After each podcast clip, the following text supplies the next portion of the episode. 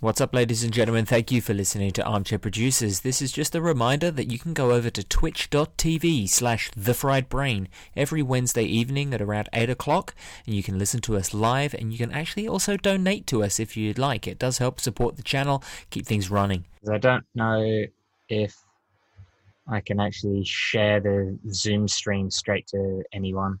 You can't uh-huh. because remember we tried that. You can't share a Zoom Oh, screen yeah. go to Facebook unless you pay for the fucking nose. Oh, that's right. Yes. That's why we stopped using it.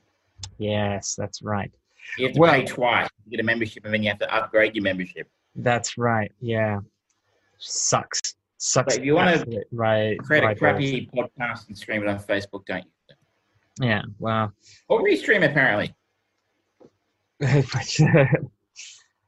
it fucking decides to work. Happy birthday, Alicia, who is watching Happy from birthday, Glamorous Alicia. downtown Geelong. You can't really see what George is saying in here. But then again, you're getting the best view. You can see me. Exactly. Um, there goes my microphone. I'm a professional. Um, category Normally we have time to prepare. podcast. Start streaming. There we go. Okay.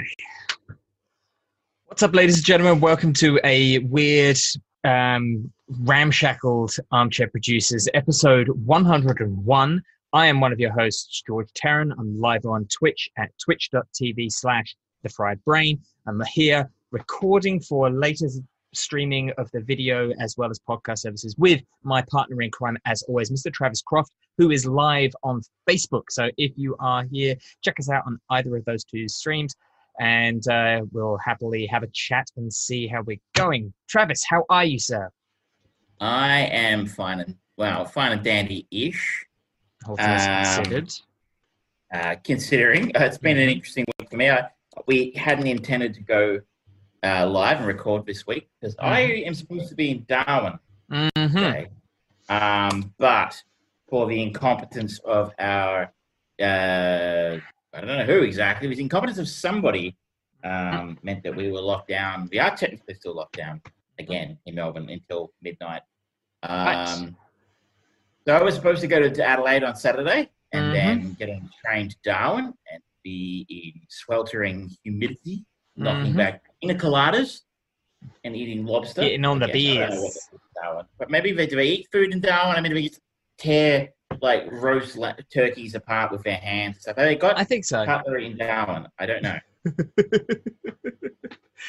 well, yes, um, it's really strange. It's almost as if having an international sports event where people coming from all over the world and congregating together caused a slight uptick on COVID cases. In Weird. fairness, this was it wasn't. A, it wasn't a tennis.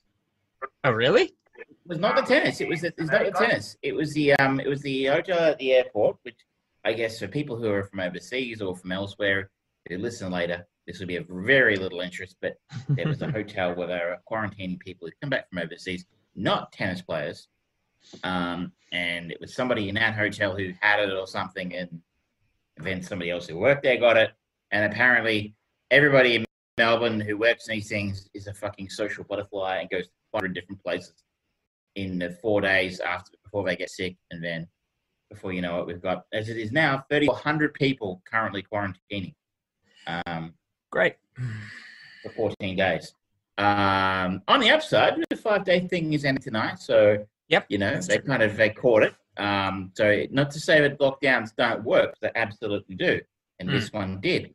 Um, it's just a case of um, I was supposed to be in fucking Darwin, like I was supposed to be on a train.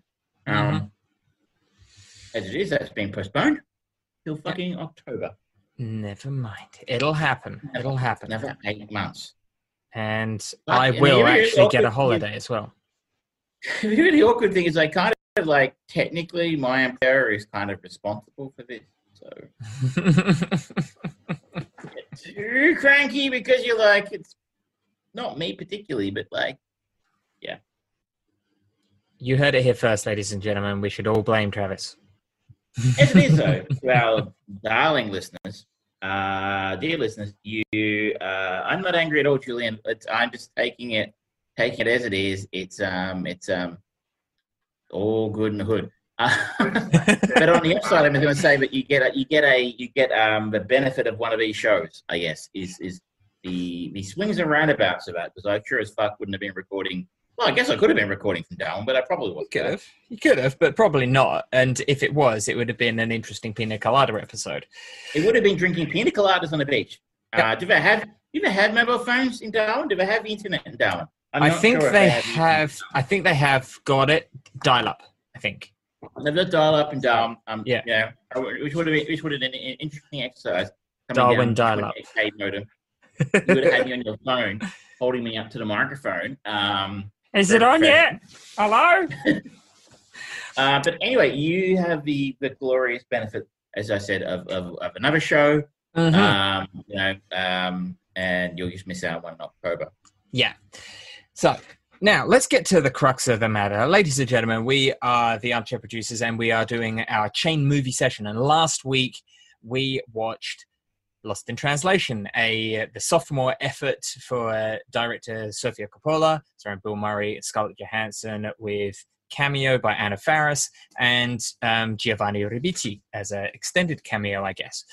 Um, he was our launching point for the next movie, the movie we are going to talk about this week, which is Sam Raimi's 2000 offering, The Gift, which was written by Billy Bob Thornton, starring Cate Blanchett, with um, Keanu Reeves, Hilary Swank, J.K. Simmons.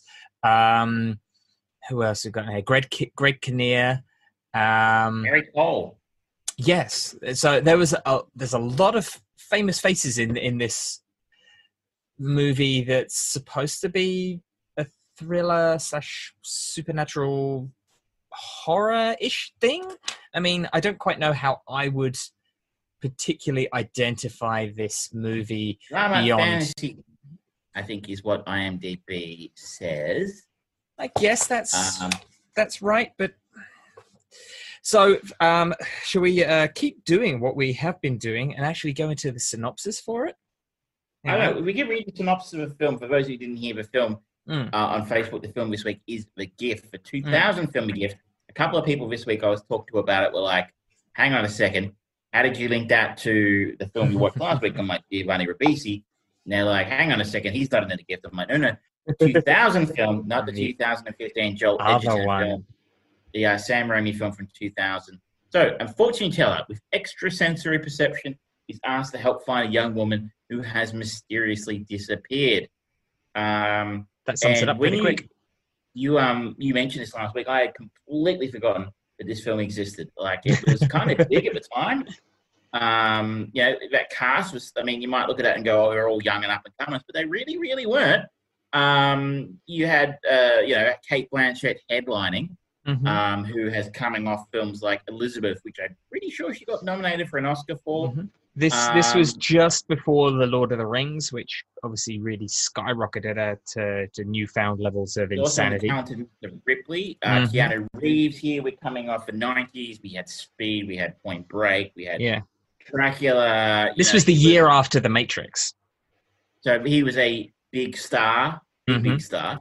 Um, we had Giovanni Ribisi, who was kind of in his element. hmm Um, Hilary Swank was just right at the point where she had just come off of Boys Don't Cry, going into movies like um, a couple of years after this, she would do Million Dollar Baby. So- Not the. Yeah. So this Uh, this this had a lot of this this was a an interesting collection of very very talented people at an interesting time in their lives. Absolutely. Katie Holmes, of course, probably the notable one Mhm. coming off Dawson's Creek at the time. hmm Yeah. Uh, going back way, way back was what she was sort of famous for. Mhm. Um, so it was it was certainly a big deal at the time with that cast. Um, Mm, little did we know that it was as good as it was, and we had three different Oscar winners. mhm, Blanchett has two Oscars. mhm, Swank has two Oscars, mhm. and we have J.K. Simmons, also an Oscar winner. Yeah. Uh, can you tell me, Mister Mister Tarrant, Mm. what films did Cate Blanchett win her Oscars for? Oh, now that's a that's a good one. Um, hmm. Elizabeth. He was nominated but did not win. Okay. Uh, in that case, I have no clue. he won Best uh, Supporting for The Aviator and Best Performance by a Lead Actress in Blue Jasmine. I would have possibly guessed Blue Jasmine. I couldn't remember the name of it, but mm, The Aviator. I'm not a big fan of that movie generally. No, it's not that great. Yeah, I think it's But fine. I think um, this film is, is interesting. I guess the first thing it, it uh, popped up to me was like, I mean, as you sort of said, it's a drama, fantasy. It has horror on IMDb. Mm. I didn't really get the horror elements, but I guess they're there. Mm. Um, is that the first thing that really stood out to me was Keanu Reeves um, playing massively against type in this film. Mhm. Like, I can't think of another Keanu Reeves film where he's played the bad guy or a, a bad guy Yeah. of some. Whether he's a villain of this piece, ooh, you have to watch the film and find out. But um, Mhm. he's not a pleasant character in this film. No, he really isn't. And he, all credit to him, he does a good job of making his character really unlikable. Um, Menacing, isn't he? Yeah, and it's I don't I don't know whether it's because it's so jarringly different to everything that we've seen um, of him up to that point in his career.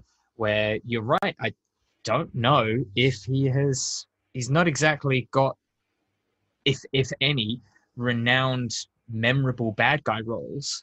Um, The only thing I can think of that's anything close to it is Hmm. Constantine, where he plays a very obvious anti-hero. Um, but even then, not a he's bad guy. Yeah, and and that that that story is kind of the story of his redemption as a character, whereas this, there is none of that arc. It's, Um, he was. It's. It's really. I mean, today's world, he's sort of akin to sort of a golden retriever, right? Like he's just like he's the, the nicest guy going around. You know, everybody loves Keanu. But the shit when he came out when he was going to be in Cyberpunk, everyone lost their yeah, lost their, their stuff. Um, and you know, he's beloved. Mm, Apparently, he's got his reputation for being one of the few nice guys in Hollywood.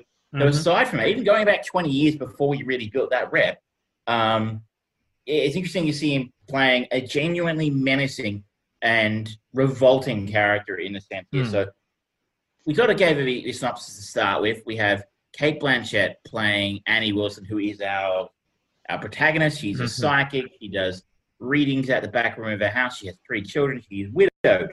Mhm. Um, she's sort of beloved by the people who are the customers, for want of a better term. Mhm. Um, one of her customers or, or people she helps out is Valerie Barksdale, played by Hilary Swank, who is, I think, again, kind of a big deal at this point in time. She was coming off um, Boys Don't Cry the previous Mm. year. Mm. Um, and of course, let's not forget her her turn as Carly Reynolds in Beverly Hills 90210. Um, No, let's forget Beverly Hills 90210. Thank there's a blunt of ridiculous there from Beverly Hills to Boys Don't Cry because what a wonderful film that is. Um, ahead of its time 21 years ago. Um, and she plays Valerie Barksdale with one of the most epic female mullets in a film I, I can recall. Yeah, I mean, it's it's pretty impressive. That that would be very that would be perfectly set for um, a prog rock band, like the the alternate reality version of the the saxophonist from um, Lost Boys. You know, that's that's the kind of hair that it was it was impressive. She plays ghetto, redneck ghetto kind of really well. like Mm. disturbingly well. Yeah. Um, so, but she is married to Donnie Barksdale, played as I sort of talked earlier about Keanu Reeves. Mhm. Keanu uh, is an abusive husband. Uh, Hilary Swank turns up to, to one of her appointments with a truly epic um, black eye. Yeah. Um, props to the uh, makeup department there. And essentially, Cate Blanchett's Annie is strongly encouraging Valerie to leave her husband before he kills her. Mm. Yeah, um, Donnie finds out he's not too pleased about this development and begins victimizing, or basically um, stalking, you know, Yep, abusing, victimizing. victimizing uh, Annie Wilson in any way he possibly can, calling her a witch and a Satanist to basically, Yeah. yeah, make her life miserable and try and convince her to stop seeing Valerie. Mm. In one of the most exact- chilling sequences of that is where he stops one of her kids and just like he's just in his truck just talking to this this young boy and it's like that's genuinely chilling and Keanu does it so fucking well. Really impressed with him. He really is. Again, just sort of go how he's genuinely menacing in a role. Mm, We, we don't normally see Keanu. Uh, we've never seen Keanu in before or since. Mm. Um, Not really, yeah. Against the background of this, we have um, other sort of prominent people in the city, in the town. Mm, Uh, Greg Kinnear plays the school principal his kids go to, mm, and he is engaged to be married to Jessica King, who is from one of the, is the most finest families in the town. Yes. Hmm. Uh, played by Katie Holmes. Yeah. Katie Holmes goes missing, mhm. and hence we have the drama of this film as they try and track down what happened Mhm. to Jessica. Um, and in their desperation, um, the King family uh, turn to um, Annie to see if her psychic abilities can lead them to something. Any solutions? Yeah. And Which which, which I- does happen, I believe, in, in actual police investigations from time to time. Well, they, you know, I've heard people kind of that there's there's stories of psychics that's like, oh yes, I helped find this this killer or that and things like that. So like, "Mm, did you really? Or, because that's also kind of the one of the the, the juxtaposing principles of this. J.K. Simmons, who um, plays the sheriff of this town, he is from the get go very very um, very much a disbeliever of Annie Wilk, Wilkins' character's abilities. Um, and it is firmly a, a pressurization from um, Jessica King's father. Um, the, she, the, the, the family connection is the only reason that she gets brought into it because he, in a great scene, there's lots of great little scenes in this where um, Annie Wilkins is in the sheriff's office and he's just listening to her talk about how she has this had this premonition dream of seeing Jessica King's body um, floating in a tree, wrapped in chains, and he's really not paying attention. He starts talking to one of his other sheriffs about a chocolate eclair that's gone missing out of the tub and stuff. He really, you know, he does his due diligence. And go, okay, well, we'll kind of look into it because that sort of sounds like a possible location that I might know about. And at, the, at this point, I've got no leads, so fuck it. I need to be pursuing every lead. But he plays it so well. Of I don't believe you have this ability, but it's a thought. Fuck it. I've got nothing else. Yeah. It is interesting in the sense you kind of expect the scene to go one way. You sort of Mm. expect it to be, you know, he at that point in time has sort of come across very much as the God fearing redneck police chief of a small town. Mm. and you know he obviously has gives no credence to her abilities and what she can do Hmm. but and that's where the, the scene starts but that's not where the scene ends Mm. Mm. and you sort of see it start to move halfway through where she starts sort of throwing things up and going well who lives in this place who lives next door to that person you go Mm. you know um, and you can sort of see jk simmons sort of start sort of in, a, in, in one scene journey from being a complete skeptic to being going what harm can it do Yeah, yeah. It it does a good job of kind of explaining a lot of the the investigative thinking that goes into a lot of um, this fortune teller premonitions kind of thing. They look at they look at things in this way of trying to narrow things down to you know um, people who you know I don't know if it's a real power or not, but people who don't have the power will try and lean it to like, oh, I heard about this, so they lead the investigation that way. But it, you, you don't believe in psychics? um, I've not seen any evidence to suggest that it is something that is controllable in any way, shape, or form. I believe that there is a possibility for it, but in my personal life, no, mm, I don't. I haven't seen any evidence for or against it particularly. If There's a steady paycheck in it. I'll believe anything you believe you want. Damn right. Um, no, I'm, I'm with you here. So this is um this is where it gets interesting. We Hmm. we uh, start to chase down the body, and guess it lives next door to where he's had this premonition? It turns out Mhm. it's Donnie Barksdale's property-based search, and Mhm. go from there. Uh, other characters at play here is Giovanni Ribisi's uh, buddy, who is a troubled young man who sees Mhm. um, Annie for assistance with his problems, for want of a better term. Um, and probably we have a big name in here being Gary Cole, who plays the local DA, who ends up um, prosecuting the case when uh, things start getting serious. Hmm yeah, and they discover what might have happened to Jessica. Yeah. This is a pretty style, right? Like Yeah. this is not a particularly original screenplay or idea. Um, there's not a lot of original ideas at play here. Mm. What really makes this film stand out from what would be just another stock B film about psychics Mm. is the cast. Yep. And to a lesser extent, I would say the directing by Sam Raimi. If you don't know who Sam Raimi is, uh, Where have you been? He was responsible for Evil Dead, Evil Dead, sorry, the Spider-Man movies, hmm Drag Me to Hell, but you know, Spider-Man and Evil Dead are probably the why he's best known.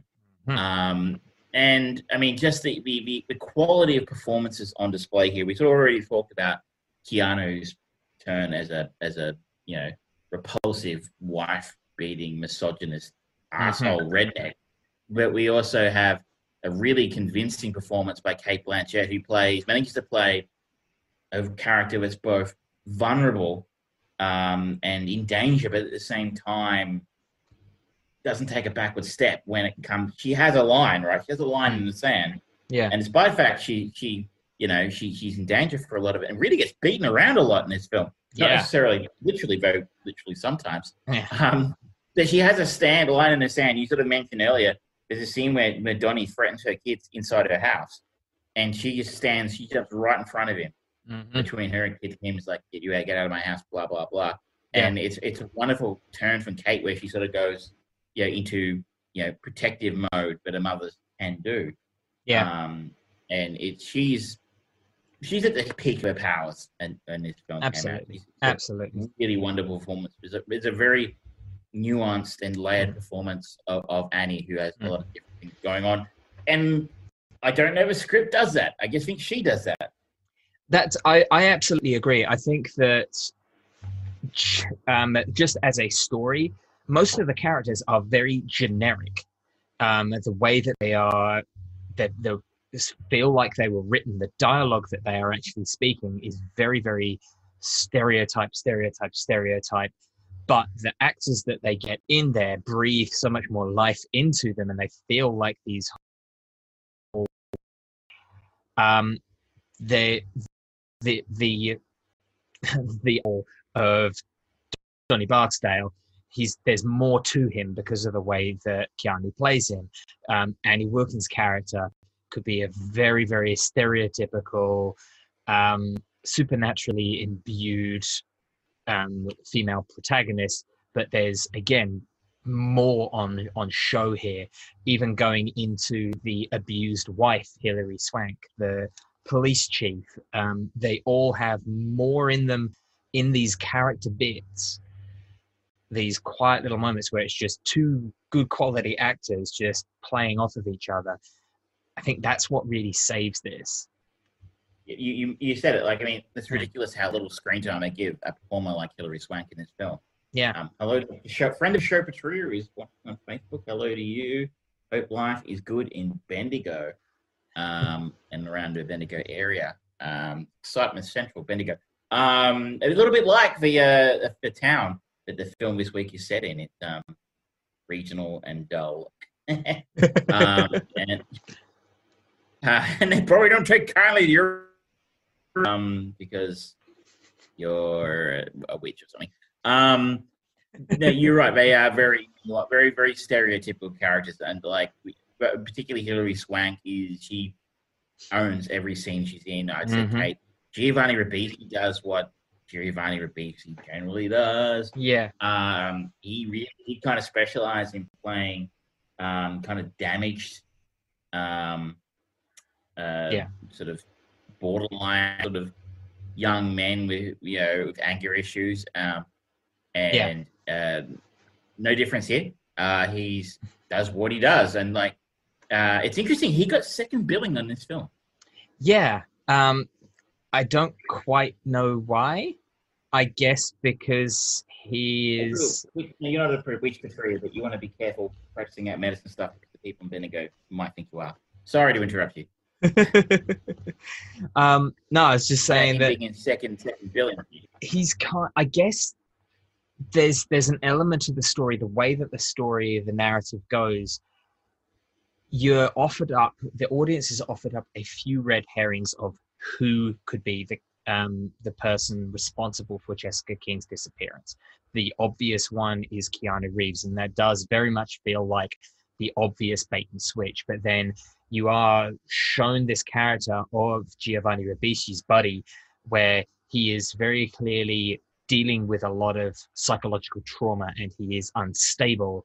Um, you see that, and he is incredibly protective of um, uh, Annie Wilkins, uh, Wilson and you kind they try i think to play with the idea that maybe he is protecting her he maybe he sees the way that annie and um, wayne were looking at each other and that was also no- noted by um, annie's friend linda played by kim dickens that there was sparks there. Maybe he was trying to get rid of someone uh, just to to get her give her a little bit of happiness or whatever he there's there's a lot of possibilities of oh is he the real killer and that's where the emotional heartbreak comes in that it's this person that she's been trying to help for for so long and he has snapped things like that and then obviously you get the true ending and it's like oh okay that's eh.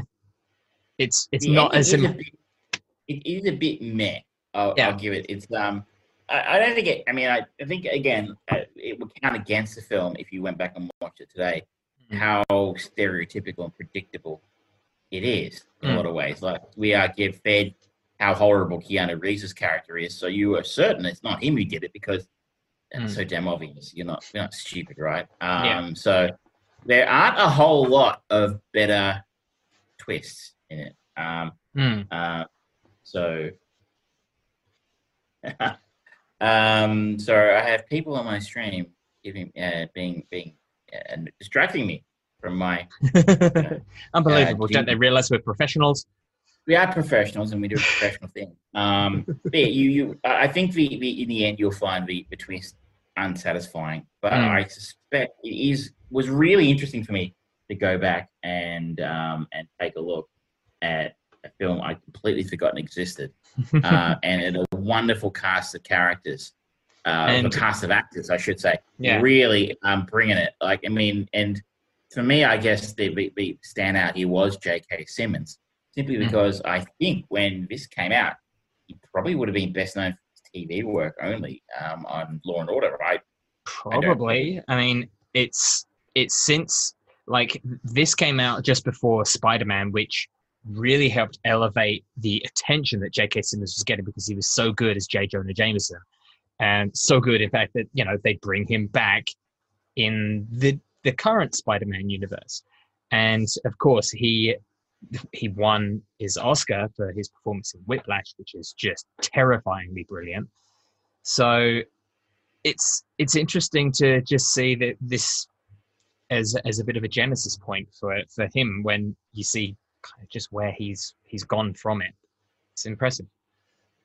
Uh, and um, yeah, he was way down the, the list of people who were um, who were uh, you know billed in this film. Yeah. um, you know, beneath people like I mean, it's I mean, I think I mentioned it last week, but Giovanni Ribisi in the early two thousands, um, people are questioning us whether we're professionals or not.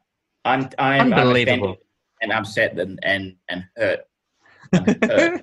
um, that that insinuation. I resemble that remark. Um, but Giovanni was going to be a star. He was going to be. He was going to be a big star. Um, Yeah. and it didn't happen. no. Um, it's a shame. I, I think he was a, an actor of some ability. Um, but yeah, I can't remember. I can't think of the last thing I saw him in. Might have been Avatar. And that's Yeah, ten years maybe. ago. Apparently, Yeah. he was in Ted. There you go. That was that was nine years ago. Okay. Um, because this this was the same year that um, he had a busy 2000. He had Boiler Room, which is an underrated little classic, Gone in 60 Seconds, and The Gift. So, it's, but when you look at him, he's like, okay, he plays the kind of unbalanced bit of a fuck up in all of them. um, yeah, I guess maybe he just that's what did him in the end. I mean, he was Yeah. also in Friends for eight years. yeah, Um, he so- was. Um, if you're on that friends money, um, You know, Yeah, that's true. really need to be working. Um, and I imagine he's going to be in all the Avatar sequels apparently. So um, Mhm. we will see and wait. And if, can you? There's an interesting story. Avatar, the second highest grossing film of all time, has virtually no pop culture presence anymore. Not really. It died off pretty pretty quickly after it got out of the cinema and made millions. It's sort of like, okay, this is the start of the 3D revolution, which never happened. Um, and the on, only really Zoe Saldana is the one to have gone on to do kind of bigger, better things because of the MCU, really. Um, you know, Sigourney, Sigourney Weaver was already a cinema icon before. And Michelle And, yeah, Rodriguez. Michelle Rodriguez, friend of the show, who we uh, focused on the, uh, a couple weeks ago. Yeah, but um, in this, she's playing very safely within a If Very sort of noted when we did Girl Yeah. Fight a few weeks ago, she, she doesn't stray far from Mm. her strong points. I mean, Sam Worthington was going to be a bit of a star after that. He did the Terminator film afterwards. And you're like, Ye- yeah. uh, what have you done, Sam? What have you done, mate? Uh, old mate Sam hasn't done a whole fucking lot. yeah. What he, Really. He had he had a moment, and it just didn't happen. I assume he's going to be in the sequels. So I guess so. Yeah. Would good luck to Sam. You'll be getting that uh, Yeah. that Carol Co money. Um, we've gone off the topic. Gift. cut off the top. Um, now, I, I enjoyed watching it. It was it was a fun step back, twenty years, and Yeah. it's not a particularly demanding film. It's there. It does its thing. Mm. It gets out. It's not too long. Yeah. Um, and if if it, the greatest criticism I can have of the film is it's not the strongest twist ending I've ever seen. Um, Recording. you're- you're doing okay. recording. Sorry, carry on. I was just saying this the Yeah. twist ending probably not the worst. Um, bad twist ending is not the worst. day. That's true. Where's Dustin? Tria says, "Where's Dustin Hoffman these days?" Dustin Hoffman, I assume he's like sleeping with many beautiful women on silk sheets. Um, He was making uh, Kung Fu Panda money for a while. he's a midnight cowboy money, I would imagine. You know, and people saying, "I'm walking here. I'm walking here." Every time you do Ah. that, he gets royalties. He gets royalties every time somebody does that. We're paying him for this. Um, this is something you don't see a lot. Of. He's getting on a bit. I'm shocked. Dustin Hoffman has only been credited as actor in 84 features, according to? IMDb. He'd be in his eighties. Yeah. And his next project is As Sick as They Made Us. So, really fun, cheerful stuff, I think. But Yeah. um, yeah. Now, more important question, Travis. Oh it my is god, your that's turn. directed by Blossom. Huh? That film's going to be directed by Mayim Bialik, best Oh. known as Blossom. Well, modern people probably go, oh, that's uh, Sheldon's girlfriend. from Big Bang Theory, but Yeah. and it's got Candice Bergen in it. Christ Almighty, Mhm. and digging up the digging up the corpses for that film. Um, where do we go from a gift? You've Yeah. left me with very, very few avenues out of this film. I know, so few veritable- options. veritable death machine. Um, of, No. of uh, of uh, exit points, um, and it was actually really difficult because my initial thought was, okay, we're going to Office Space with Gary Cole, um, Mhm. but like listening to me waffle on about Office Space for forty minutes probably wouldn't be a lot of fun for our vast viewership and listenership out there, vast. Um, so that kind of got parked. I did think about going somewhere really bad. Um, but so we've been treated a little bit here. I was thinking about going to core, um, but uh, let's Okay. not and say we did. Yeah. Um, so in the end, I've chosen the thought. Well, I'm going to pick something that's going to be interesting for me. So a film that's been on my to-do list for some time. Uh, Mhm. g'day, Sarah, who's watching at home. You're about to see what the next uh, chain film is for next week. A film I've been thinking about seeing, and somehow I managed to skip this, and I have not seen it. And you mentioned it earlier. We're going to go watch uh, J.K. Simmons in Whiplash. Oh, you've not seen Whiplash. I've okay. never seen Whiplash. It's another one of those things where I'll get around to that. I'll get around to it at some point. But um, okay. this this will offer us that opportunity. Yeah. Um, it's directed by Damien Chazelle. I think he did La La Land and mm-hmm. um, some other bizarre. Ten, uh, 10 Cloverfield Lane. Don't, don't mention the man behind the curtain. Um, and also stars Miles Teller, who, so if George doesn't take us to Fantastic Four next week, I'm going to be a disappointed man. Uh, Well, you just spoiled it, man. Melissa ben- Benoist, who I think he's Supergirl. yep. Um, unfortunately, it's a TV show, so we can't um Hmm. can't watch. but there's garbage. Paul Reiser. Oh, that could take us to Beverly Hills Cop. Oh, so but it's, it's it's a little bit more limited next week, but I have confidence in you that we right. will find a way out of that. I Um, will find something. uh, but I'm I was I'm very excited to see uh, to see Whiplash because it's the film that won J.K. Simmons his Academy Award. Mhm. uh, and kind of really took him from, I guess, best being known. So I said he did a lot of SVU, Law and Order SVU for you for me, Mhm. one of my favorite shows. But also, he, as you sort of said, he was J. Um, J. Jonah Jameson. Mhm. Um, that, that was really a bit part, wasn't it? Um, and um, well, in in the Raimi Spider-Man stuff, he definitely had. Certainly, in the first one and a half, he had a you know a fairly good amount. Like there was, you know, there was that kind of infamous uh, scene where he's being tortured, kind of lamely by the by Green Goblin, and it's like, oh, is that Sp- that photographer that takes pictures of Spider-Man? I don't know.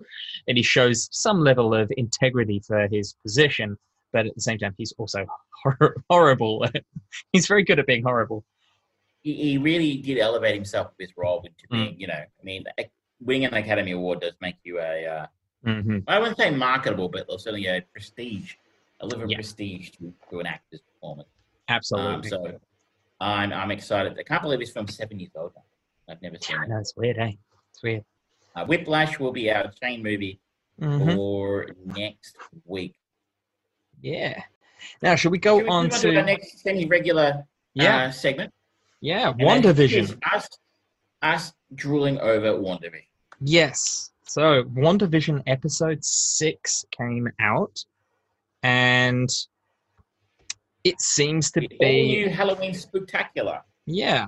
So it seems to be very much kicking into gear now um, and firing on all cylinders for pretty much every MCU fan now. Those who struggled through the first couple of episodes, didn't like the way that it was, they're really kind of getting getting at the the meat and potatoes of the the story now as more and more things get introduced. Obviously, this one was the first episode where we get to actually experience Wanda dealing with the reintroduction of Pietro into her life, played by Evan Peters. Of course, um, the classic line now from end of episode five, where um, uh, Kat Dennings Darcy says they she recast Pietro.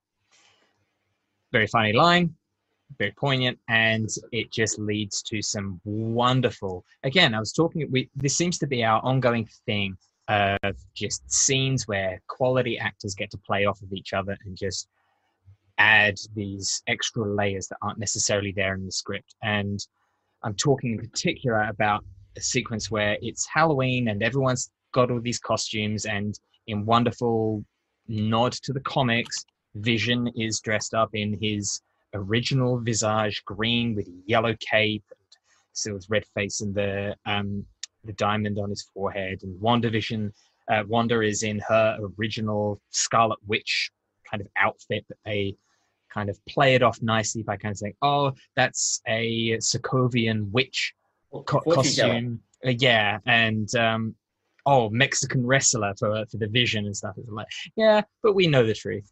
It's it's that's a fun little nod of bringing in these other universes into this one one play area. We start Um, to see a split between between Vision and Wanda start to really stretch here in the sense of like he comes downstairs, Vision comes downstairs and he's like, "Oh, you've dressed up." He goes, "That was all that was in my closet this morning." Mm. And then we see him make up an excuse to uh, skip trick or treating or whatever it is they're up to, and spend that time in this episode exploring the outer limits of Yes. um, the town of Westview, um, which was kind of cool, right? It was, it was a really interesting idea. If you haven't, I should probably stop you right here. If you want to watch WandaVision and you haven't watched episode six, there will be spoilers from here for the next, you know, five, ten minutes or so. So uh, put us on mute. Do not switch us off because that would be bad. Yeah, And you let's stick around. Uh, I I do love how this this idea we've we've been kind of playing in these these areas similarly, and it's funny how these these kind of ideas come around. The like we talked about the thirteenth floor and how you reach the edge of that and stuff like that, and that's kind of what's happening with Wanda's Westview. And like the further out you get, of, um, me of video games, right? So the way video Mm. games will work, obviously, they won't draw the entire playing space if you're in Red Dead Redemption 2. It doesn't Mm, draw the whole map. It only draws as far as you can, the draw distance, right? What Yeah. you can see around you. And so the only thing that essentially in a video game exists is your field of view. yeah, So it doesn't it saves processing space by not drawing the stuff that's you know two kilometers away that you can't Hmm. see, which is kind of what we experience here with Wanda and and Hmm. Vision, sort of getting to the outer outskirts of um of Westview and finding that the people in those areas uh, are basically either frozen or moving in you know repetitive minimal ways. yeah, literally NPC in the distance kind of role. And sort of to sort of preserve almost you get I mean we don't know, but it's almost to preserve Wanda's processing power. Well, uh, I mean, the way that it ends, and you know, again, spoilers. Vision pushes his way through the barrier, and we get the reveal in this episode that both kids have got um us have got superpowers of different var- varieties.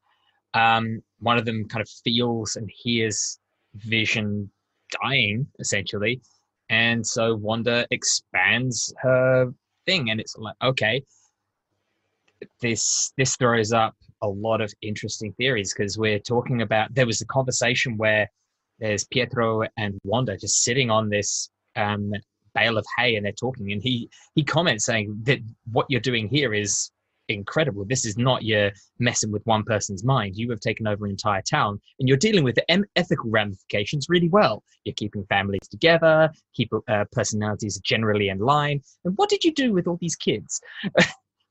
And this is um, a ramping up of potentially if someone is doing this manipulating wanda pushing her limits pushing her abilities further and further and we see a physical example of that it's very well written story Uh, I also, I actually, there was at least one reference this week that I got that I didn't have to have someone tell me.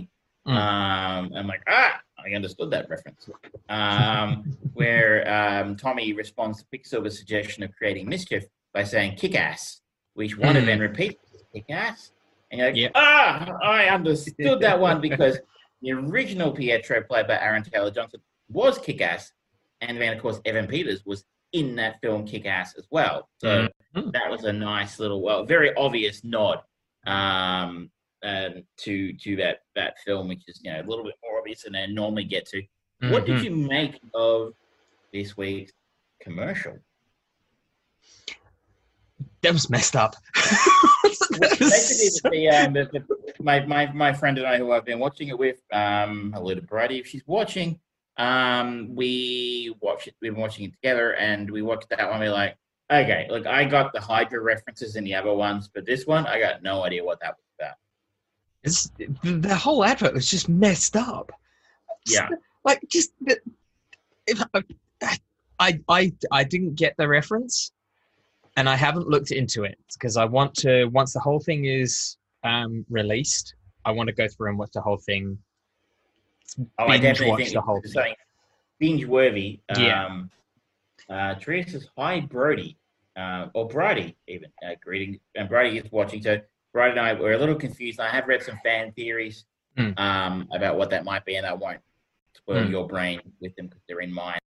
But Hmm. this is definitely one I, I, I think will be well worth. But once it's finished, Mm. sit down and watch. Once all the pieces are uh, you know, in the open, you'll be like, Hmm. ah, I know? It is just, that bit was was a thing. I I thought honestly, and I wonder what you thought. As soon as um Vision pushed through the boundary, he would drop dead.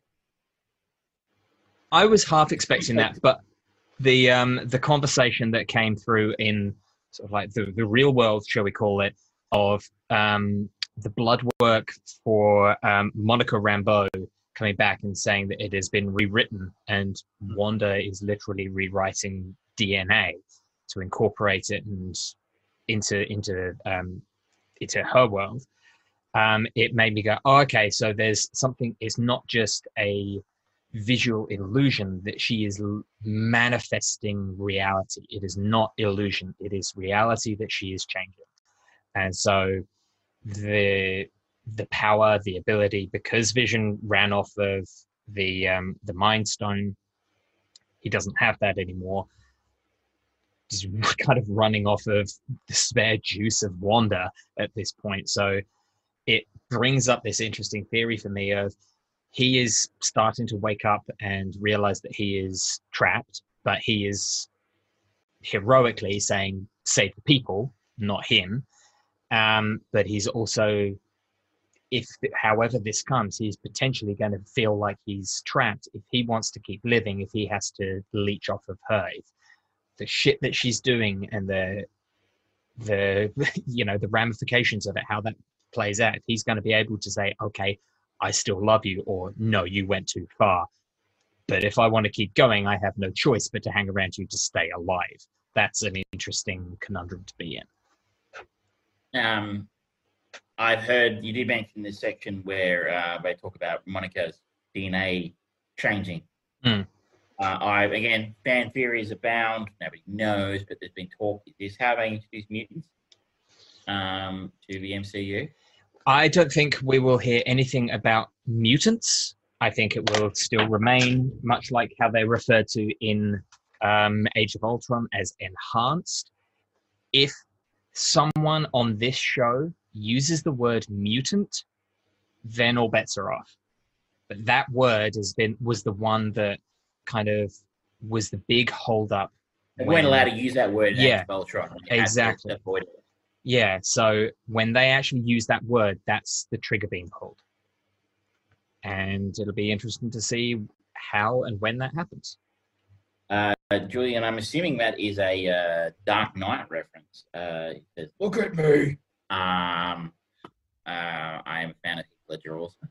Um, no, this is. Um, I enjoyed this episode very much. Um, and mm. uh, the uh, I enjoyed very much the way all the uh, sword people once the boundary expanded or turned into clowns. Mm. I also enjoy very much the fan theory that potentially Kat Dennings, now that she's being sucked into the hex, may actually end up portraying her character from Two Broke Girls. That'd be weird. That'd that would be, be super fucking meta. Yep, that uh, if if there's a show that's happy about going meta, it's this one. um, yeah, it's uh, we got three episodes to go. Yep, yep, just three. Uh, and then I think very nicely. So that's going to be sleeves. I think the week after this, after the show concludes, we will get the first episode of um, Falcon and the Winter Soldier. Yeah, because there was uh, with the Super Bowl, there was a new trailer for that still not interested in it myself. But I think the trailer looks distinctly generic. Hmm. I mean, that said, you're not going to do a show as surreal as WandaVision again, hmm. especially not with those characters who are straight ahead.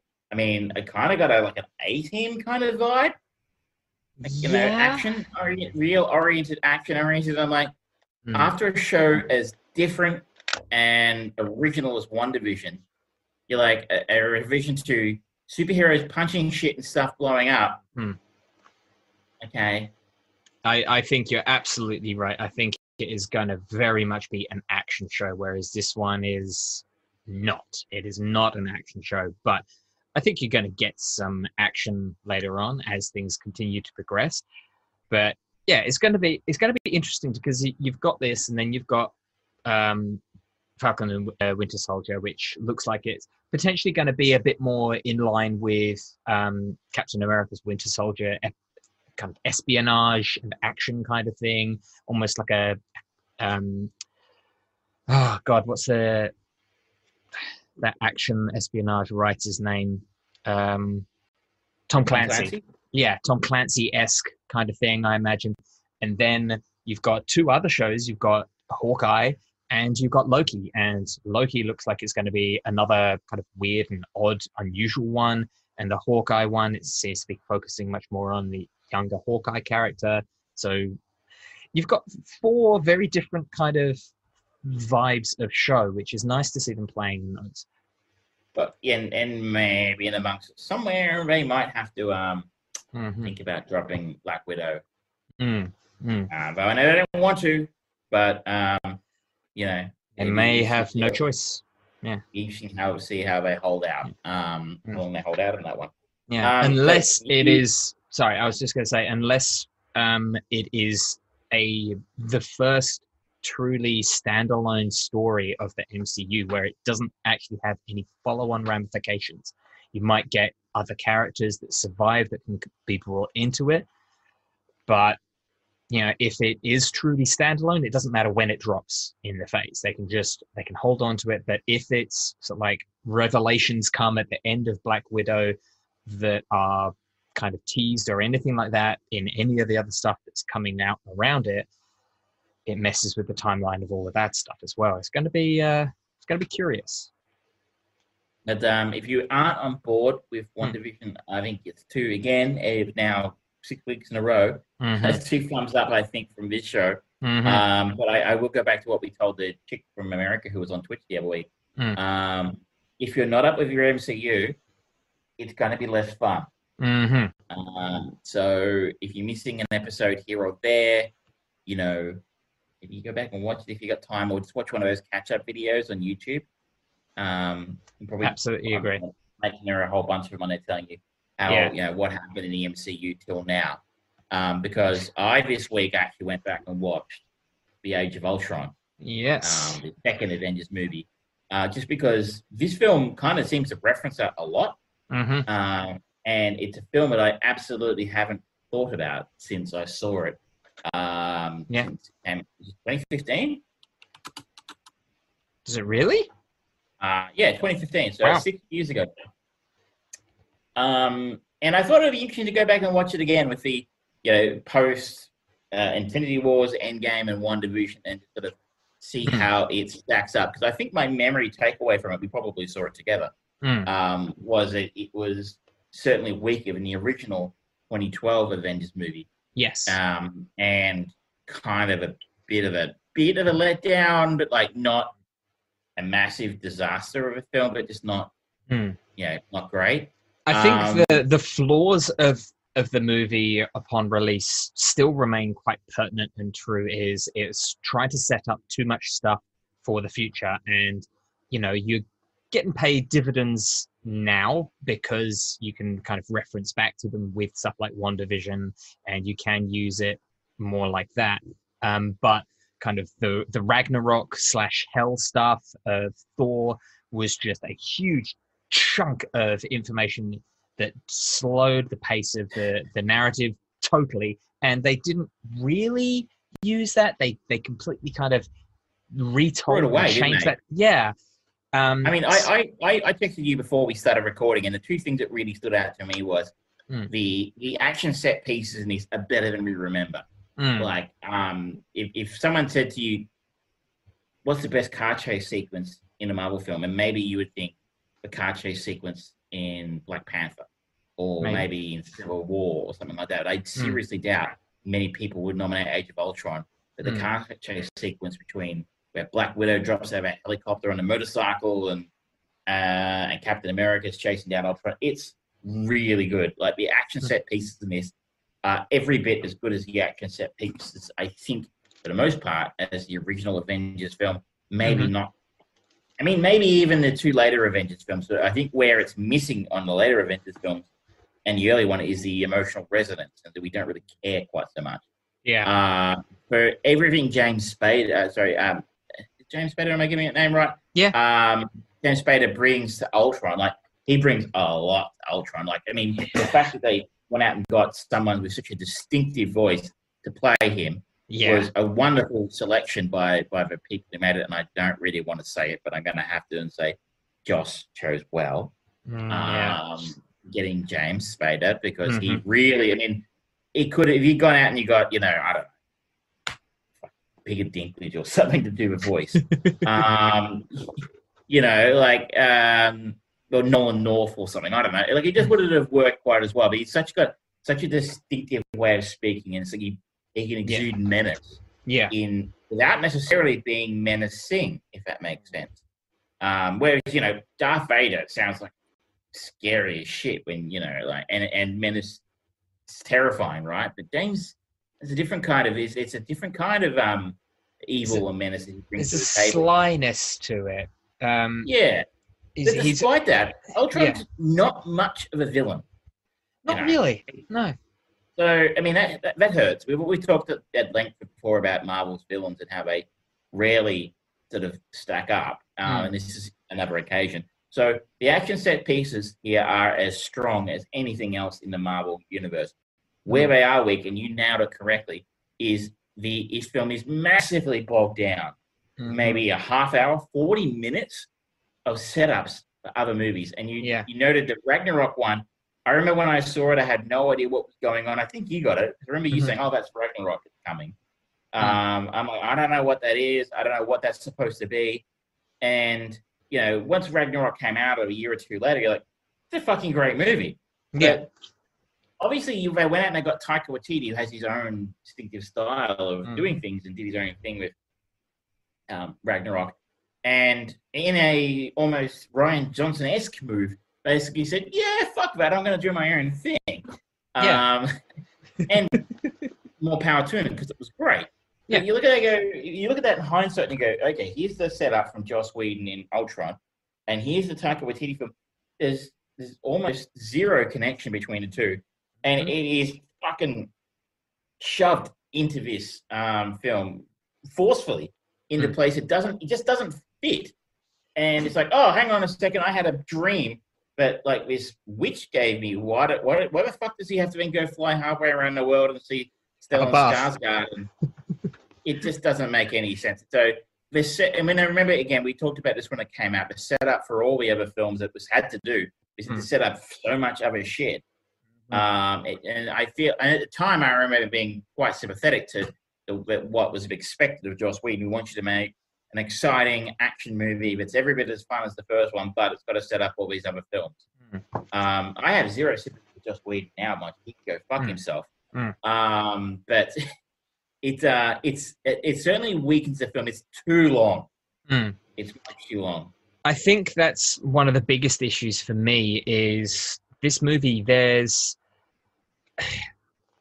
it it falls into similar problem of bad guy as Iron Man Two did, where it's like okay, it's Ultron is the son of Iron Man, kind of. They're playing with that a little bit, and it's like, oh, it's another Iron Man clone, and they're just they're fighting tons and tons of robots. Like, okay, there's no emotional investment in that, and the the two enhanced people, they don't get used enough, and they're throwing all this stuff in, and no one's stories really get a chance to shine. There's no real empathy with anyone. The kind of the best line in the movie, in my opinion, is kind of where um, Clint Barton, Jeremy Renner, stops Wanda from fucking with his mind. It's like I've done that. I'm not doing it again because that's that was a quite a mess of line because he hated the fact that he was so looking forward to playing Hawkeye in Avengers, uh, in Avengers, and then was robbed of that character for most of the movie. so like, yeah, I was training and practicing, and I didn't get to play the character until the last he, 35 minutes. Yeah.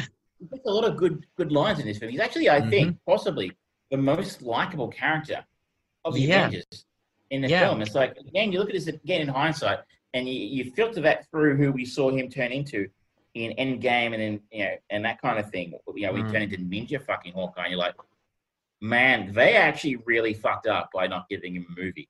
I guess in hindsight, that's actually going to work out quite well for now because given the state the movie industry is in, uh, had it been a Hawkeye movie sitting in the can alongside the Black Widow movie in a can. Mm. Um, that, the TV show actually is probably the perfect place for him right now.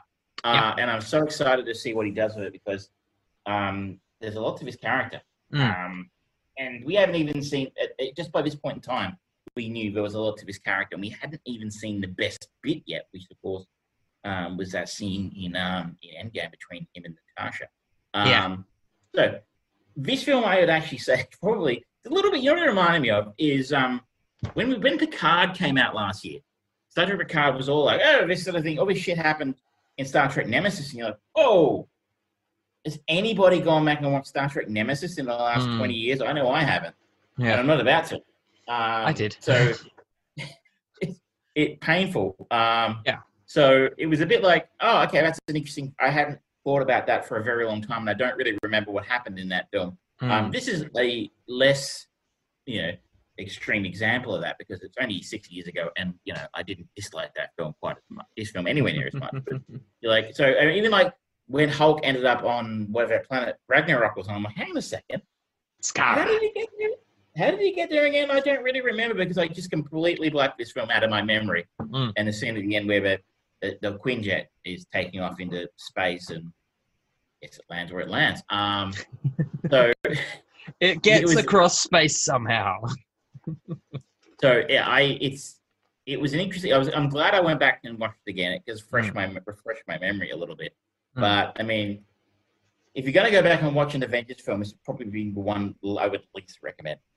it's it's strange because like it sets up a lot of stuff and it introduces um the enhanced characters on a much more genuine level than you know they're blink and you'll miss them in uh, at the end of the avengers the first avengers movie um but yeah it just kind of feels like all right they have vastly improved their writing team going forwards. They like every single movie that came out after this was overall stronger and a more solid solid form of a movie, but they were still able to feed into everything that happened in uh, Infinity War and Endgame and still moving forwards beyond that.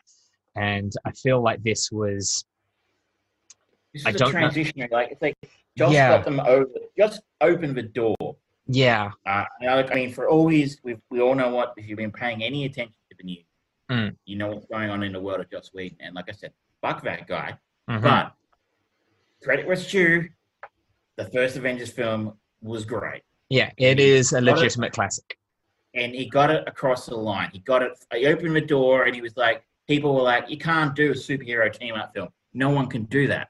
Mhm. Uh, and he did, and it was great, and it made a shit ton of money, which you know basically flew swung the doors open for the rest of the MCU.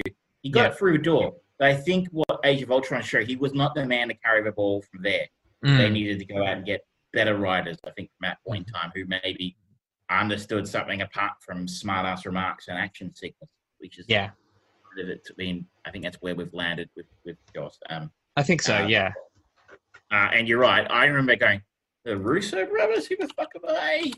I remember Uh, hearing the Russo brothers, and there was um, years before they play. Uh, they did a movie with George Clooney called Welcome to Collinwood, and I remember before its release, it was so heavily lauded. People were kind of saying, "Oh my god, it's amazing! These guys really know their shit." It came out and it fucking tanked. People hated it. They didn't get it. I want to go back and watch that movie now just to see if I kind of get it more because I've experienced more of their stuff. I've watched a bit more of Community and that sort of stuff. But yeah, look, when they got announced, it's like, really? Those guys? I barely even know who they are. And, and the fact that they got handed the keys Mm-hmm. to, to fucking Endgame and Infinity War, you're like, I remember you and I looking at the, the cast list when initially Infinity War got announced. You're like, how do you make fit all those people into one two and a half hour film and vent then and and let people walk away going, I got to see my super hit favorite superhero do something cool. Mm-hmm. Um, and they pulled it off. So yeah. props to them. Um, And I feel like the MCU guys, if nothing else, be very, very glad that that Joss Whedon is now six years in their fucking rearview mirror, Mm, and they don't have that. Um, uh, the only thing I guess they, they don't have to be. uh, the, the problem um, that the producers The of Mandalorian. Nevers have. oh yeah, that's a, that's not familiar another. with it. The Nevers is a TV series supposed to come out this year, um, created by Joss Whedon. Mhm. Um, uh, the epic tale following a gang of Victorian women who find themselves with unusual abilities, relentless enemy enemies, and the mission that might change the world. And somehow, apparently, it's in the can. Mhm. So um, they got to try and put this on air at some point yeah. with all the bad publicity that's going on around Joss Whedon right funny, now. the the Ah. Victorian era women's focused show when the women's suffragette movement was around and they were suffering Joss Whedon. Ooh. Yeah, That's a- maybe that's a leave it lot. the shelf for another year or something. Yeah, maybe, Um, maybe. He's off. The, he's he's stepped back from. He's stepped away, been fired, whatever you want to call it. Mhm. Um, he's not working on it anymore, but his name's in the credits. So Mhm. yeah. Should we? This is our Marvel check-in. The longest Marvel check-in we've done for a long time. I'm sure people who are listening aren't that interested anymore. Um, what else have you got on your agenda over the last? Well, you and I have synced up, and um, we have both watched episode one of Clarice. that we Um, have. Um, what did you make of it? actually really liked it. It wasn't quite what I was expecting, which is good. Um, I don't know what it's going to try and do. I have no idea if it's going to be able to improve or maintain the quality or the style that it's going up, setting out to do. But I'm invested to watch at least one more episode. I didn't hate it. Hmm. Um, my main interest in watching it was the fact that the star of the show, um, playing Clarice Starling, is Rebecca Breeds, who is an Australian actress. Um, I don't think I've seen anything she's done before. She did Home and Away and a few other things here. Um, But I'm like, okay, that's interesting to see how an Aussie's going to play someone as as such a distinctive uh, accent as um, Jodie Foster. Hmm. Um, and then I had a oh shit moment when I saw the creator was um, Alex Kurtzman. Mm. Um, and you're like, oh, fuck that guy and everything he stands for. Um, but he hasn't made a mess of it in one episode. Yeah. uh, I just think that it's okay. It's okay. It's if you really like The Silence of the Lambs, uh, I really like that film. I think there's enough here Mhm. To to hang in there for a bit longer and see where it goes from this. Where I thought it was a bit weak is Clarice isn't a very interesting character without Hannibal. Yeah. There's a reason why, subsequent to For Silence of the Lambs, there were what two Hannibal Lecter films and then a TV show.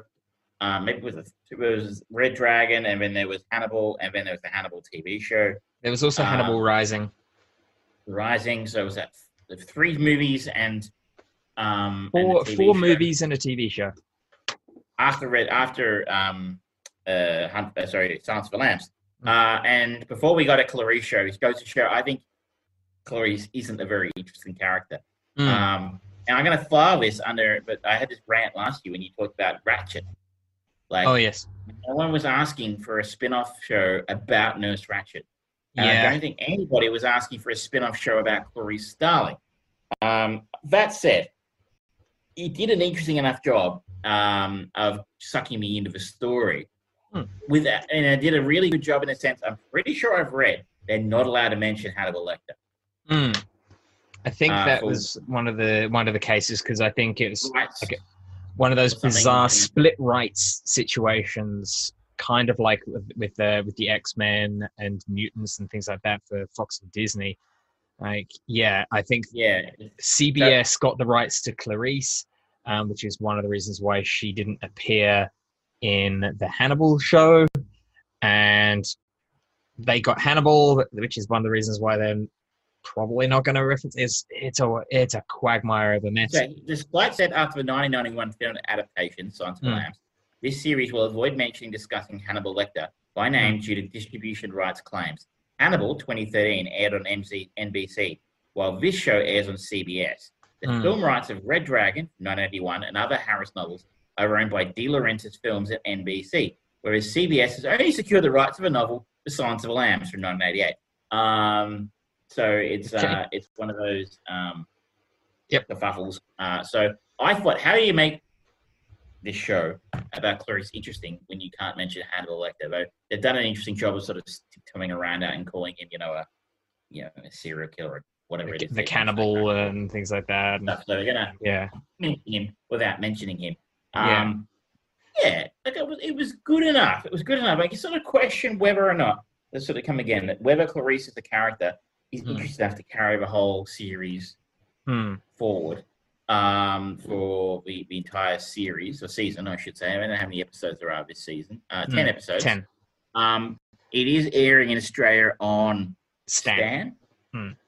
Um, Now, I think that this is kind of doomed to failure just on a storytelling basis. Clarice Starling, as a pop culture icon, is genuinely only really because of the relationship she has with Hannibal Lecter. And Hannibal Lecter is one of the most iconic movie villains slash anti-heroes of all time. And so you kind of look at it in that regard and you think, okay, what could she possibly face that's going to be as compelling as Hannibal, uh, you know, her story with Hannibal Lecter, but not outshine that because the story continues on later on if you're going in a chronological timeline order. It's you're damned if you do, damned if you don't. Like, they could deliver up an amazing serial killer. It's like, okay, you another she's dealing with another serial killer. It is like, oh, it's getting all personal and stuff, and they're getting weirdly kind of um, close, and they're getting an intimate relationship sort of thing. It's gonna always kind of feel off and weird, and that's where these kinds of shows do best is when it gets under your skin and gets creepy, and it's like you can't get much creepier than Hannibal Lecter. He gets in your mind and he fucks you up. Um, so I um I one one thing I, I thought of noted in here was I really like the, the period details. yes, Like, got that quite nicely done. Like uh, Mm. it, you know, um, the, the old cell phones and the uh, the old computers. Hmm. Um, and the other thing I thought I think it might be an interesting thing here, and I guess we do have to, and I'm going to do it again, but we do have to remember that one of the creators is Alex fucking Kurtzman, who is, you know, Mr. Go Woke, Go Broke. Um, but if you go back and watch the original film, there is certainly a subplot or a some subtext in there about the treatment of women. Hmm. Like if you think back to the original the film, there's that scene where um, she's at the autopsy and she's just surrounded by all those cops. Hmm. Um, and you know when they're in the, the, plane or a helicopter afterwards, and like um, what's the other guy? Jack Crawford's like, oh, you know, I couldn't show witness in front of a cop. She's like, she goes, it matters. You know, people watch you, see what you do. It matters. You know. Yeah. Um, and you know, I, I have a feeling that that kind of there was just a little bit of that flowing through the first episode in there as well about the treatment of, of, of women, especially in the early 90s. yes, And maybe we'll juxtapose that to, hey, we were talking about this 30 years ago Hmm. and we're still Shit's fucking still- talking. about it. We just yeah. did. We just talked about Joss Whedon again. Mhm. Um, you know, so I don't know. This is just a vibe. Yeah, I, I just I just think that it's it's going to have some interesting things to say. That I think it's going to have to it's going to have to tread some interesting water um, in different areas. Like I don't think it. I kind of hope in the first episode there's alluding to kind of, for lack of a better descriptor, uh, a cabal that's happening and the reason why there's all these murders in there is it a serial killer? Is it not? Is it something else? Is it cover up? Okay, I think that is. Hmm, I'm wondering. X Files, Clarice Starling crossover. It's the Smoking Man. That's that's the threat. It's the freaking aliens. Freaking aliens! Uh, th- this one is just the lizard people. uh, I'm going to go out on a limb and say they're probably not going to do that. Um, but if yeah, right, it's a fair point. Like, how do you, Yeah. how do you think of? We just talked about like you need a proper Compelling threat, bad a guy. bad guy, Yeah. to, to make your story really compelling. Yeah. Um, and how do you come up with a bad guy who is as bad or even remotely as interesting as as possibly one of the most iconic serial killer bad guys in film history, right? Like, Mm. you know, um, it's going to be, yeah, I, I don't like it. It's an uphill battle. Mm. Um, Yeah. an uphill battle. So, But We'll you know, I don't think they've really put that. Certainly in the first episode, there's nothing that I've looked at and gone, "Oh no, that's that's not good." Yeah, it, was, Um, it was okay. It was like, It's a, go, it's okay, a I- I solid was- pilot episode. I was I was interested enough to watch. Um, I guess I just put my skepticism down to the Hmm. fact that the people writing this are the people who are writing Star Trek Picard and Star Trek Discovery. Um, I, I don't want to harp on it, but it's true. The writers here are Alex Kurtzman and Jenny Lumet. Um, Jenny Lumet is the writer of Star Trek Discovery, Star Trek Picard, uh, and also wrote the Tom Cruise Mummy film. Yep, it's a new writing team. um, so take that. I will probably watch a few more episodes because Yeah. hard to get stuff. It's not a whole lot to watch these days. It's Not like much, stuff's yeah. little hard to come across. yeah, yeah, it really is. Um, what else you want to talk about, Trev? I um found my way to a an older film this week via an Hmm. unusual route.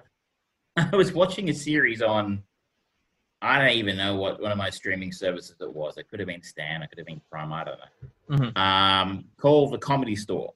And I won't focus on what that shows. That's basically a mini documentary series about the Comedy Store, which is an actual stand-up comedy venue in LA. Mhm. Um, and it's written by a guy named Mike Binder. Mike Binder was a stand-up comic who, as a bit of it, was an original person when uh, uh, he did a lot of stand-up work at that venue. Mhm. He's now a filmmaker, Mhm. writer, director. And I noticed he written and directed a film about uh, from 2007 called Reign Over Me, Mhm. which I've always been curious to go back and watch because it sounded like an interesting premise. So I went back and I watched Reign Over Me this week when I could have been in Darwin. Mhm. I watched Reign Over Me. Uh, so Reign Over Me is a 2007 film starring Don Cheadle and Adam Sandler, Jada Pinkett Smith, Liv Tyler, Saffron Burrows, Donald Sutherland, and Mike Binder. Um, and the uh, plot: a man who lost his family in a September 11 attack on the New on New York City runs into his old college roommate. Rekindling the friendship is the one thing it appears to a- able to help the man recover from his grief. So Don Cheadle is a successful, if bored, um, dentist in New York City. Uh, and while he's uh, uh, driving in the city one day, he notices uh, Adam Sandler scoot past on an electric scooter. Uh, Adam Sandler being his college roommate, who, as we noted, lost his wife and three daughters in one of the planes that crashed the World Trade Center on 9 11. Um, and they haven't spoken in years, but he's never been able to get in touch with him after the, the incident. Mhm. Um, and they managed to, while he misses the invitation, he does manage to reconnect with him shortly afterwards. And they sort of change each other's life in varyingly good and bad ways. Mhm. Um, and he sort of, sort of, he's very Don Cheadle's Alan. Alan plays Alan Johnson. Uh, Adam Sandler plays Charlie Finnegan. Alan is very interested in trying to help Charlie get some help with his problems. Charlie is uh, plays grief in a very interesting Adam Sandler esque way, in the Mhm. sense that he sort of veers from you know complete despondency to you know incredible you know uh, outbursts of anger and aggression and uh, accusing Alan of being you know spying on him and you know being sent to do things to him and that sort of thing. Um, it's an interesting little story. Um, the two lead roles are played brilliantly well by Don Mhm. Cheadle and Adam Sandler, and I'm yes, I'm giving a compliment to Sandler here. Uh, Adam Sandler is in full punch drunk love mode here. I was going Um, to say that, that it it looks uh, along the same lines. Uh, the genius, if you haven't seen Punch Drunk Love, is Mhm. that um, it is the Adam Sandler film that Adam Sandler fans hate Mm. because all of a sudden that Adam Sandler, the one character he plays, you know, um, man child with anger problems, Yeah. is not being played for laughs. Mhm, It's being played for menace by um, mhm. uh, Anderson. Is it Paul Thomas Anderson? I think he directed that film. yes. Um, and wow, he is. It's a fucking brilliant movie.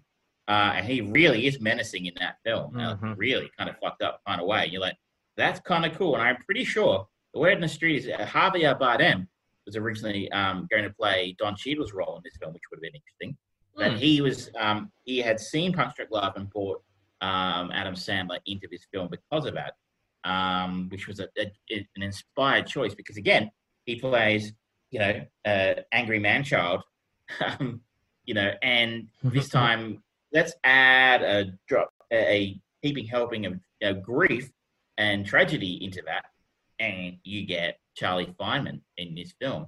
Mhm. Um, Don Cheadle plays his role as sort of a quiet desperation. He's sort of a a kept man. His wife's played by Jada Pinkett Smith, and he's got a beautiful, a great life, but he's kind of feels like something's missing for him. And I feel like Charlie brings Hmm. that to him. Also, at least on one occasion, uh, while sitting and waiting for Charlie at his therapist's office, he is Don Cheadle is reading a Captain America comic book and complains that about Falcon's outfit looking faggy.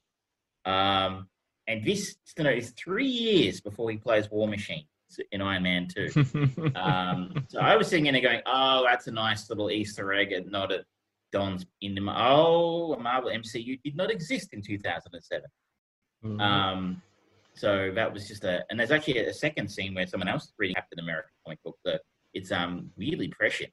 Um, and so those that, that story of their relationship and and you know the struggle that Al Alan's struggle to sort of get Charlie to get help and overcome, you know, getting to trust him again and you know start to help Charlie be better is Mm. really compelling and really well done. And those two guys really uh, knock it out of the park. Unfortunately, it's the other direct that's going on around it that really dragged this film down.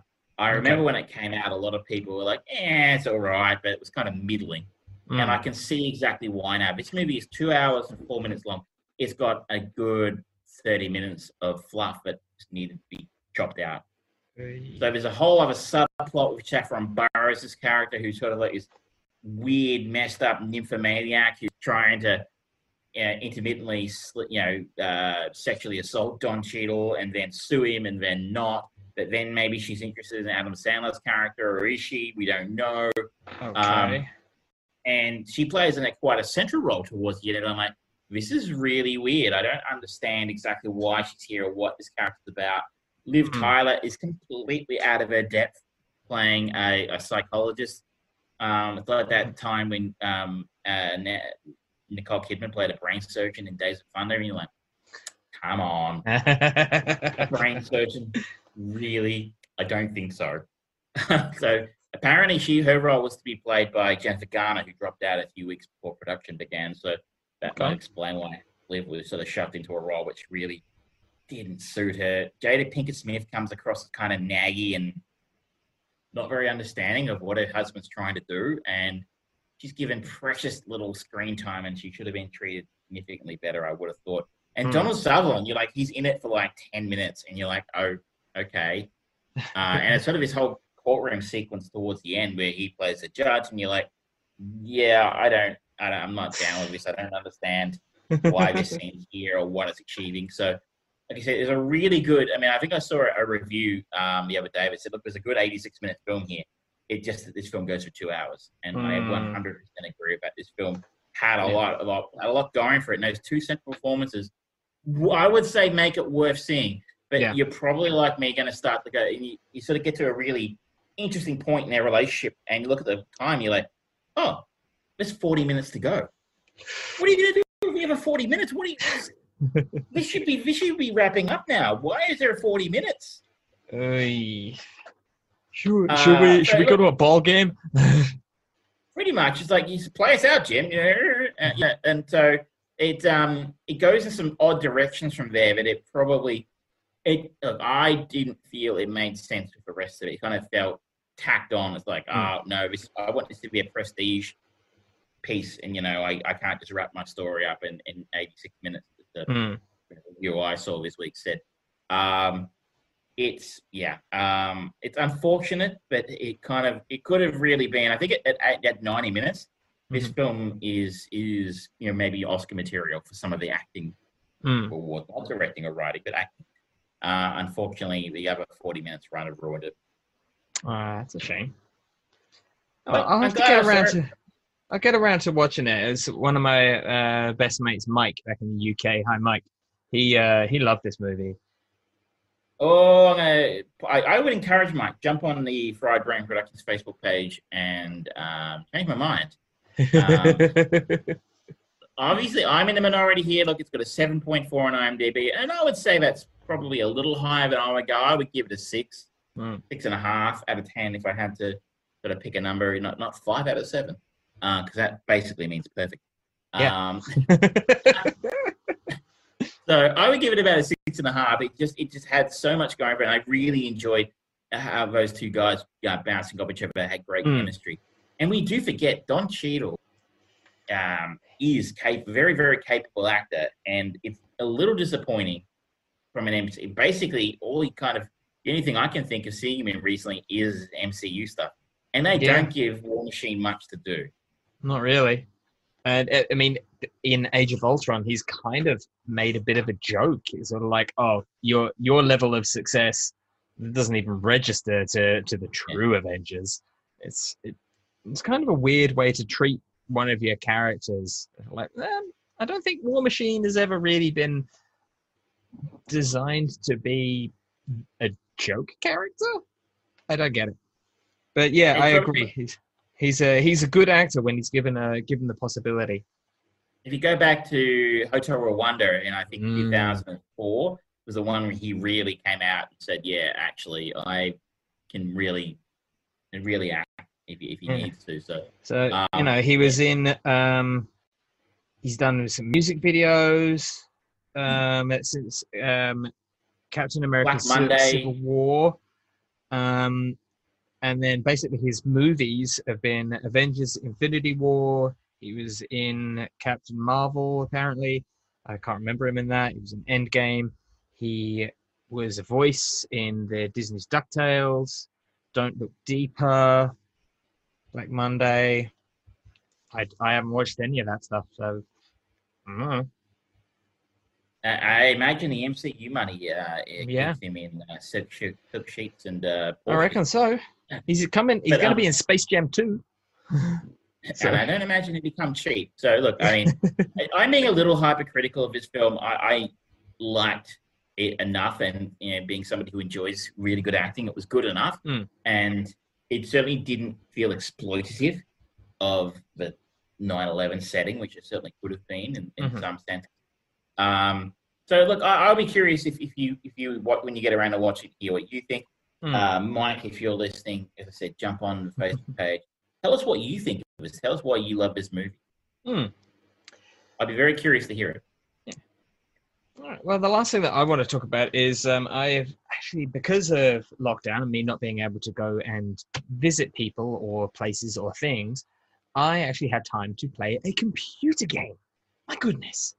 There's wonderful things. Games you play for hours. You get to enjoy and experience. And I've been playing one. Um, it's a one of the new Ubisoft games called Immortals Phoenix Rising playing it on the Nint- Nintendo Switch, but it is available on pretty much every console and computer available. It's on Stadia, Amazon Luna, PlayStation 4, 5. Stadia, Stadia is closing down. Not surprised. Um, but Immortals Phoenix Rising got a bit of flack when it was first announced. Um, oof, must have been three years ago at this point, um, because the the trailer came out and it's like, oh, that looks a lot like Zelda Breath of the Wild. And there is a lot of similarity to to Breath of the Wild, the way that it is a third person action adventure. You have there is nothing stopping you from exploring the entire world and going straight to the end game if you really want to. You won't be able to get it. It is not as hands off as Breath of the Wild, where you can literally go to fight Ganon straight away. Um, in this, you are there are different quadrants of this beautiful island, and each section in a very typical Ubisoft manner. You find the highest peak, you do a surveillance of the area, and then you find all these different submissions and subquests and puzzles and things like that that you can use to buff up your character, improve their um, the statistics and things, and you slowly go around, uncovering more of the map, and then you can keep the story going. Um, it is very much um, kind of a Breath of the Wild, typical open uh, RPG basic game that is just fun. And the important thing about it is the level of character that they put into the gods, because it is centered around the Greek gods. And you play Fenyx, who is the survivor of a shipwreck, and everyone has been turned to stone. And you meet um, the character of, where is he? Hermes. Hermes seems to be the only god that is engaging with anyone, and you find out that Typhon is attempting to basically destroy all gods in the world. Your job is to bring the gods back, utilizing their power to then go and fight Typhon. Um, it is a very generic story, but the the way that characters are portrayed and the the dialogue, the voice work between the um, between the gods is really really good. It's really entertaining. Um, the story kind of plays out in narration by um, Prometheus, who is still chained to the rock, and every day an eagle comes and eats his liver, as the, um, as the, the legend foretells. He has basically made a deal with Zeus that if he can tell a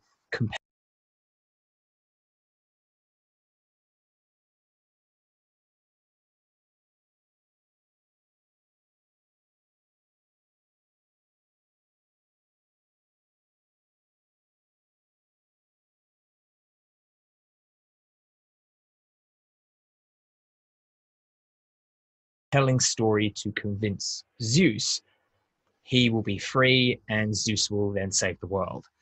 And it's an interesting way of doing it because as you are progressing through the story, you occasionally get these little bits and pieces of Prometheus narrating what it is you have just done, or you start scaling um, the the mountain to enter into Tartarus and starts talking. Prometheus starts talking about the effects that it, it and the the feeling that um, your character goes through. It's a little bit ham ham fisted. You should kind of be allowed to feel your own feelings, but they're they're fun and engaging.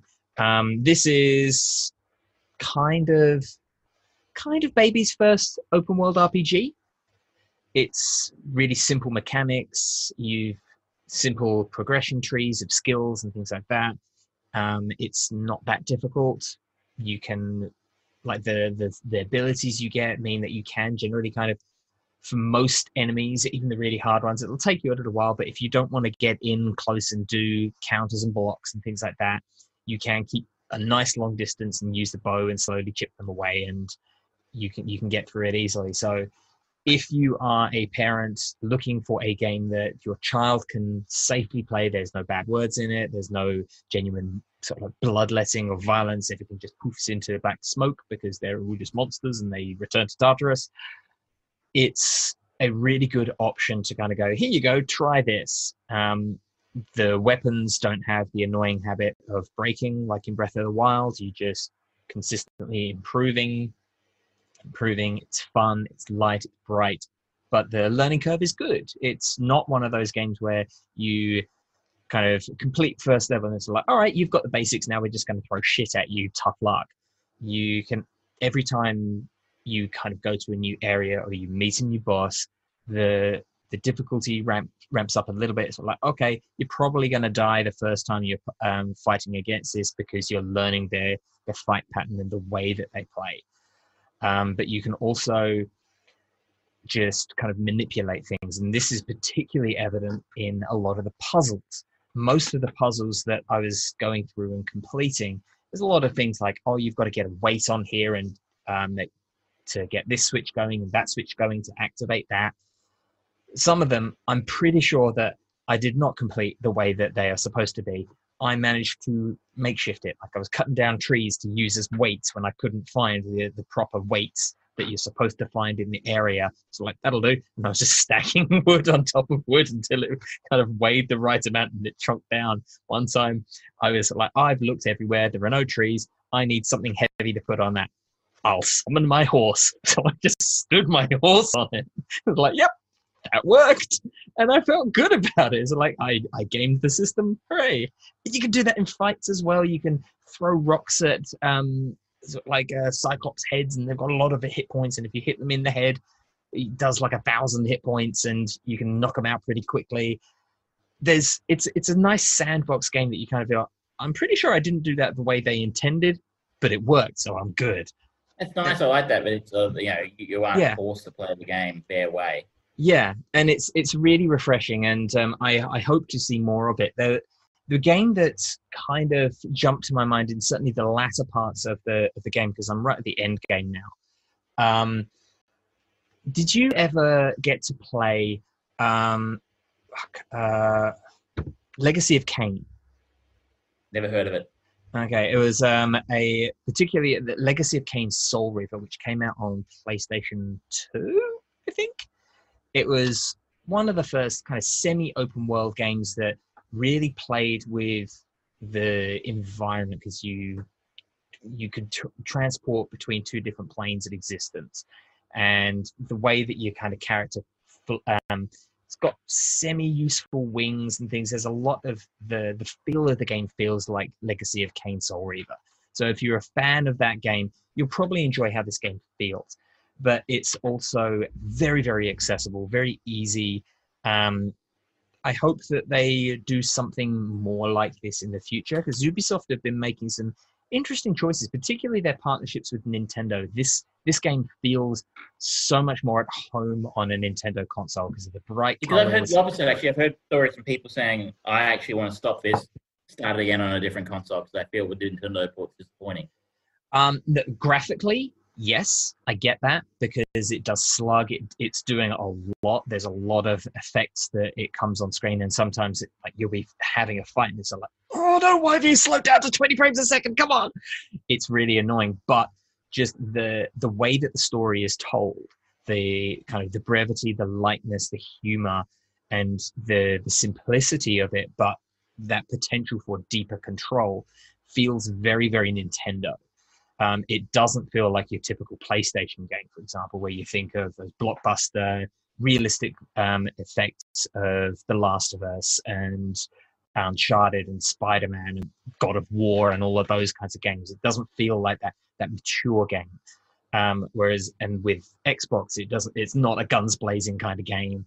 Um, it's not Elder Scrolls or anything like that. It's not as deep as any of those. It it fits more in that for the whole family environment of a Nintendo game.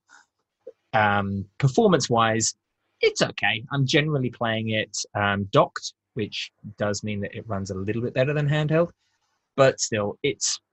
I'm not a graphics whore, um, and it's only occasionally. Nintendo if you were. Exactly. but I do like playing the best games. Um, they just don't come out very often.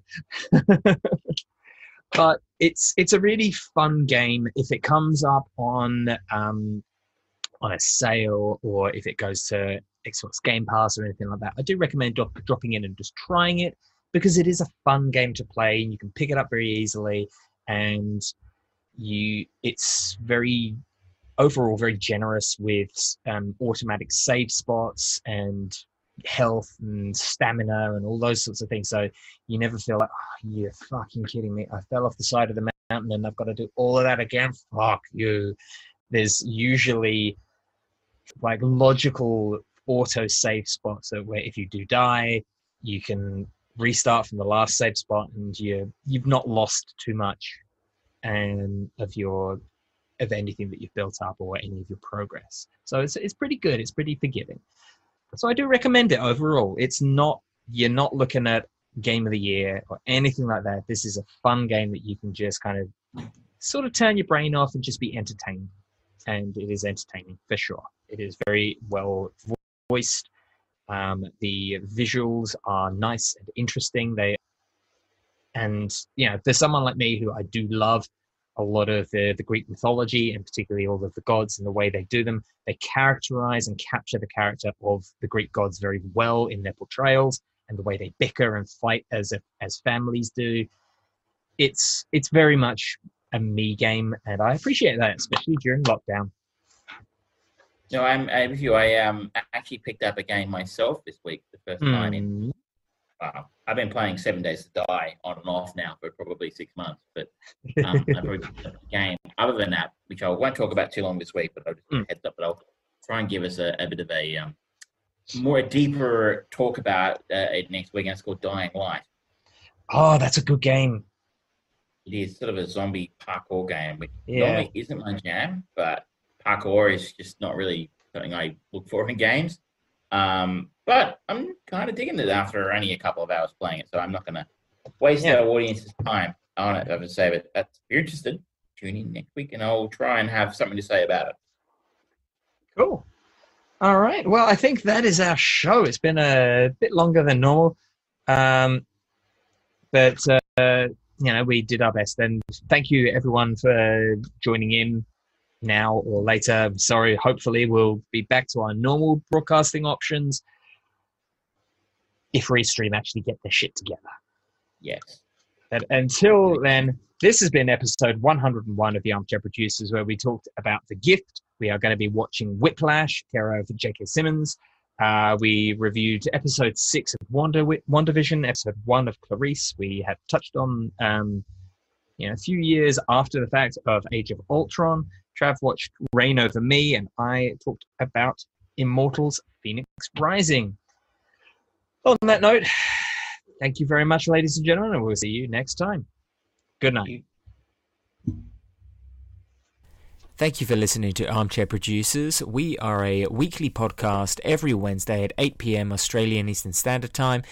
We appreciate your support. Thank you for listening to our podcast. And if you'd like to follow along live, please go to twitch.tv slash the fried brain, where you can actually also donate to us, as well as watching us live on youtube.com slash fried brain productions or facebook.com slash fried brain productions.